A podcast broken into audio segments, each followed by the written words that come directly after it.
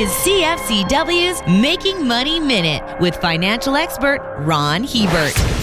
Buy on the dip is a strategy that has performed very well for stock and real estate investors, but does it work when buying gold and silver? Gold, for example, has had 19 monthly declines since 1973. If you had bought on those dips 70% of the time, you would have seen the price higher one year out. On average, in all 19 cases, you'd be up by 14%. Silver is a much different story. Since 1974, silver has seen 20 month over month declines. Yet 12 months down the road, silver prices would only have risen 45% of the time. The average one year move on all 20 dips was a decline. You heard me, a decline of 0.4%. So the lesson here is buy gold on the dips, but be much more cautious buying silver. For more information, listen to our Making Money show hosted by Ron Hebert and Gord Whitehead at letsmakemoney.ca or cfcw.com.